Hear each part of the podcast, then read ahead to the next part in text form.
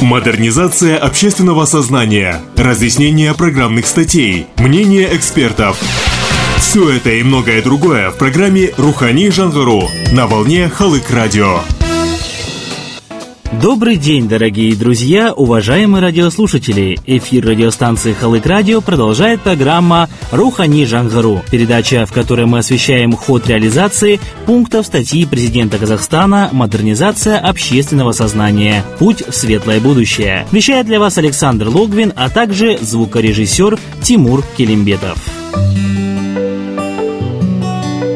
Вот уже несколько выпусков подряд мы говорим о том, как в Павлодаре реализовываются проекты в рамках Рухани Жангру. За столь короткое время уже выполнено немало. Создаются дополнительные проекты, развиваются идеи. В целом и общем картина складывается позитивная. Сегодня мы хотим поговорить об организации, которая без привлечения считается одной из главных движущих сил нашей страны. Поддерживая мир и согласие в едином многонациональном Казахстане, этот институт каждый раз преподносит все новые и новые мысли, идеи идеи, тем самым развиваясь и выполняя свои главные цели – поддержание атмосферы толерантности и дружбы. Ассамблея народа Казахстана. Думаю, в представлении эта организация не нуждается. Естественно, как и все крупные учреждения, организации и местные исполнительные органы, Ассамблея не могла остаться в стороне в вопросе изучения и реализации проектов по модернизации общественного сознания. Мы побеседовали с руководителем Координационного совета молодежных объединений Ассамблеи народа Казахстана, депутатом областного Мазлихата Элиной Паули и узнали подробности о том, как молодежь этнокультурных объединений отреагировала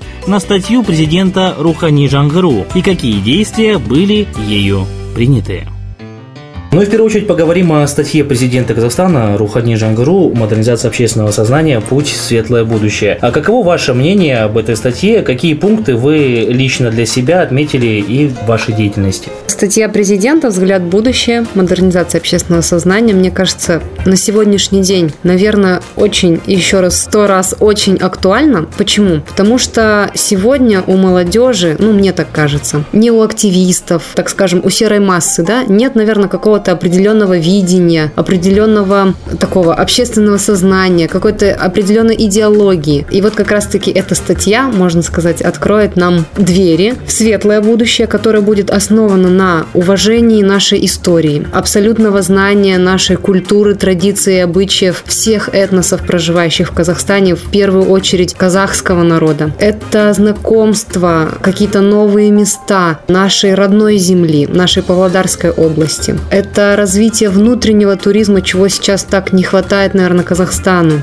Ну и много-много других вопросов, конечно же, которые связаны, ну, практически, наверное, с любой сферой деятельности. Да, экономика у нас развивается, в политике все делается, государственное местное управление работает, а вот общественного сознания, какого-то духовного такого ключа, да, духовного центра немного не хватало. И вот эта статья вот как раз, мне кажется, прям очень даже вовремя появилась. Мы услышали ее из уст нашего президента, что, наверное, немаловажно, потому что президент все-таки это пример в первую очередь для молодежи, для тех граждан, которые неравнодушны к своей стране. Я думаю, что если действительно эта статья реализуется так, как задумано, так, как она написана, то мы войдем не только в тридцатку, наверное, лучших государств мира. Ну вот вы отметили то, что сейчас, на сегодняшний день, есть определенная нехватка именно в плане общественного сознания. Как вы думаете, с чем это связано? И почему в Казахстане так? И на примере других государств, а у них, как на ваш взгляд, вы все-таки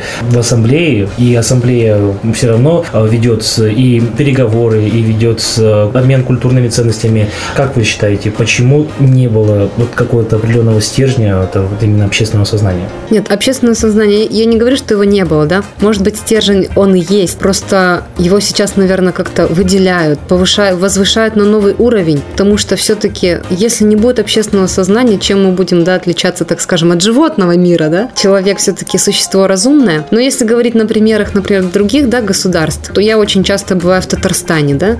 Например, там такая же проблема с татарским языком, как в Казахстане с казахским языком. Очень часто на конференциях языковых я слышу, как в пример ставят Казахстан в плане изучения государственного языка казахского. И это очень приятно, что на нас смотрят другие, ну, тюркоязычные, да, народы, которые могут взять с нас пример. И это здорово. Казахстан в этом плане, конечно, наверное, прорвался вперед. Я думаю, что на этом не стоит останавливаться. Конечно, еще есть проблемы с изучением государственного языка, не спорю, но сегодня, ну, я не знаю, условия созданы абсолютно практически всевозможные условия для изучения. И те, кто еще не изучил, вот призываю обязательно начать это делать, если вы хотите связать свою жизнь, свою судьбу с Казахстаном. Потому что, ну, я думаю, в будущем, что мы все будем, наверное, больше разговаривать на государственном языке. Какая работа проводится Ассамблеей народа Казахстана в рамках исполнения пунктов статьи по модернизации общественного сознания?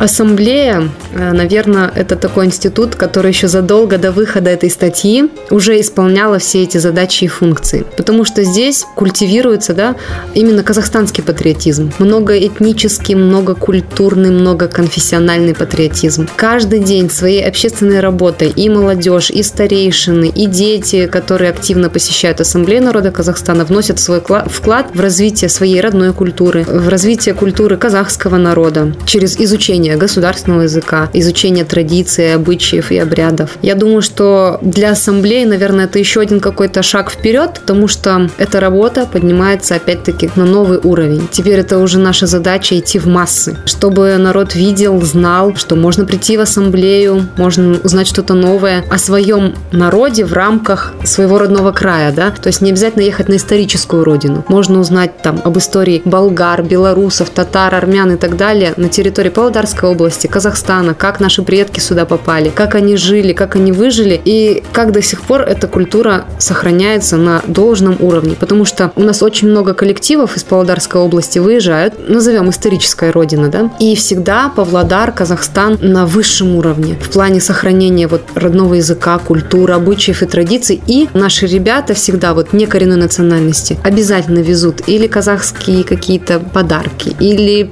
песни, стихи. Ну, то есть это тоже удивляет за границу, да, так скажем, что мы храним язык своих предков и язык и культуру той страны, в которой мы живем. Мы транслируем на весь мир. Модернизация общественного сознания, разъяснение программных статей, мнение экспертов. Все это и многое другое в программе «Рухани Жангару» на волне Халык Радио. Продолжаем выпуск. Немало споров и вопросов вызвало у казахстанцев заявление о переходе казахского языка на латинскую графику. Большой общественный резонанс также был спровоцирован тем, что в ходе заседания Мажилиса парламента был выбран курс на плавное внедрение латиницы в обиход, а также презентация примерного экспериментального алфавита, состоящего из 25 букв. Непосредственно об алфавите, заседании и этих вопросах мы еще поговорим в следующих выпусках. А сейчас мы побеседовали с Элиной Паули о том, как представители Ассамблеи народа Казахстана и этнокультурных объединений Павлодарской области отнеслись к этому переходу и как специалисты будут оказывать поддержку тем, кто посещает Дом дружбы. Вернемся к теме казахского языка. В частности, не так давно в Казахстане бурно обсуждали вопрос перехода казахского языка на латинскую графику. Ваше мнение, положительно ли скажется этот переход? Какие плюсы или, может быть, минусы вы видите в этом? По переходу э, казахского языка на латинскую графику, я думаю, что вопрос этот очень массово обсуждается. Да? Наверное, проще всего этот переход дастся именно молодежи. Почему? Потому что молодежь сегодня повсеместно знает да, информационные технологии со смартфонами, там, всякой техникой на «ты», да, можно сказать, которая завтра нам поможет ускорить переход казахского языка на латиницу. И я думаю, что молодежи вообще абсолютно нечего бояться этого перехода, потому что молодежь легко обучаема. Молодежь открыта ко всему новому. Те, кто только там задумывается о том, чтобы глубоко изучать да, государственный язык, вперед, пожалуйста. Я думаю, что все технологии и все нам будет только помогать. Конечно, есть те, кто еще не до конца понимает, наверное, важность перехода да, на латинскую графику. Есть те, кто не желает изучать да, государственный язык, но это право этих людей, и это уже их будет внутреннее мнение, насколько они будут являться действительно гражданами нашей страны. Да, паспорт есть, да, я казахстанец, но насколько этот патриотизм будет выражен в делах, да, так скажем. А однозначно сказать за или против, ну, я, конечно, не могу, потому что я не лингвист, не эксперт. Э, я знаю из истории, что до 40-х годов казахский язык был на латинице, и были написаны уникальные труды на латинской графике именно вот Ахметом Байтурсыновым и многими другими нашими казахстанцами. Я думаю, что, в принципе, в этом ничего страшного нет. И предположение о том, что Казахстан это поможет сделать какой-то шаг вперед, да, интеграцию в мировое пространство, я думаю, да, потому что, ну вот, последнее время встречаю очень много иностранцев, которые заинтересованы в изучении казахского языка. И у них это очень хорошо получается, но прежде чем изучить казахский язык, им нужно изучить кириллицу, потом только уже,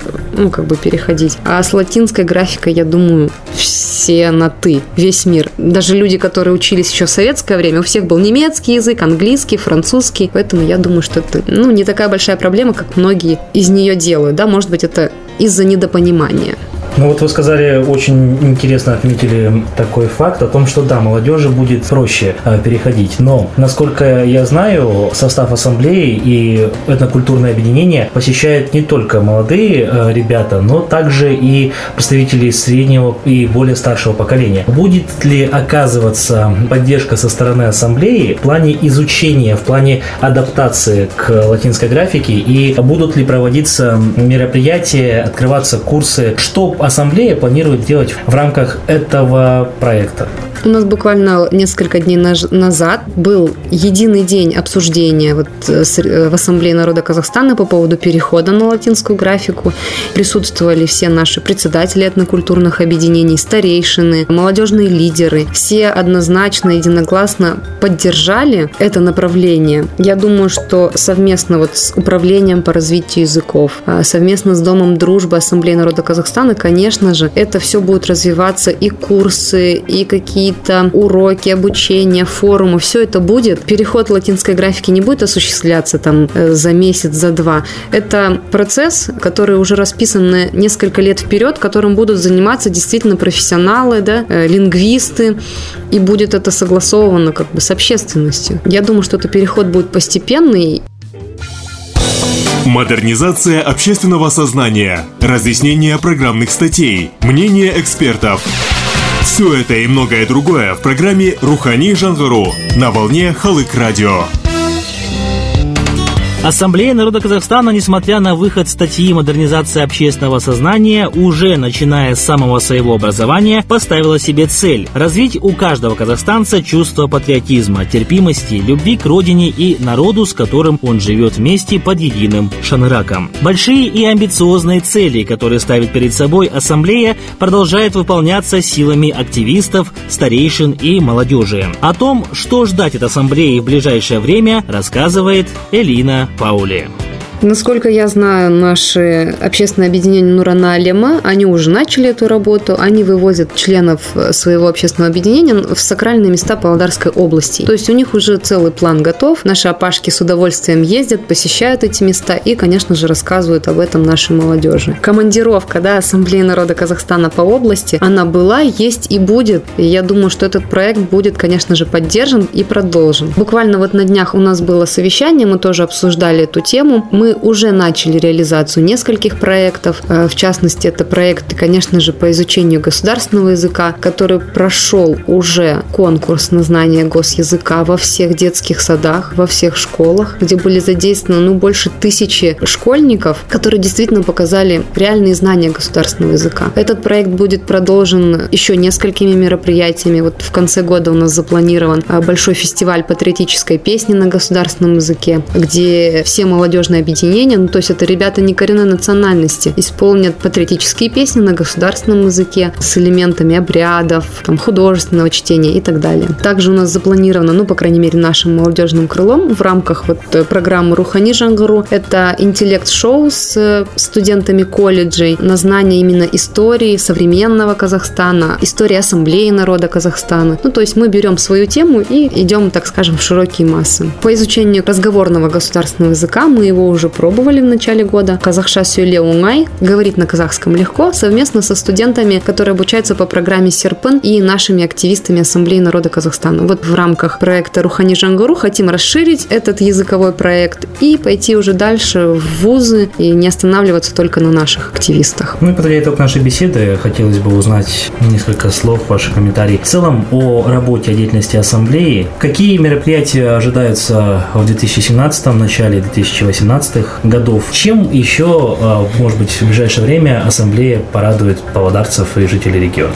Буквально вот недавно, 17 сентября, у нас начался учебный год в школе национального возрождения имени Каната Даржумана. Мы приглашаем всех желающих изучать языки. В этом году у нас открывается еще одно 18 отделение, то есть это будет преподаваться еще и румынский язык в школе возрождения, ну и еще ряд это еще 17 языков, то есть каждый желающий может прийти и изучать родной язык. То есть это торжественная линейка у нас уже состоялась. В рамках Дня семьи мы вот недавно буквально тоже провели квест-игру для семей, где у нас соревновались, очень тоже интересно было. Было закрытие летнего фестиваля «Живем, живем в семье единой», который, конечно же, на следующий год обязательно продолжится. Планов у ассамблеи много, много всего интересного. Конечно же, продвижение проектов, касающихся культуры именно родного края, культуры этносов, проживающих в Павлодарской области и не только. Э, я думаю, что анонсы мероприятий можно будет видеть в средствах массовой информации, поэтому наши двери открыты всегда. Дом дружбы принимает, приглашает друзей, единомышленников, да, так скажем. Поэтому мы ждем всех.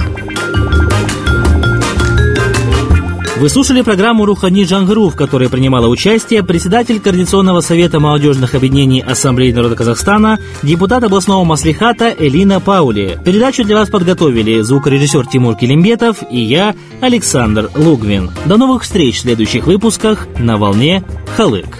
Радио. Модернизация общественного сознания, разъяснение программных статей, мнение экспертов – все это и многое другое в программе «Рухани Жангару» на волне Халык Радио.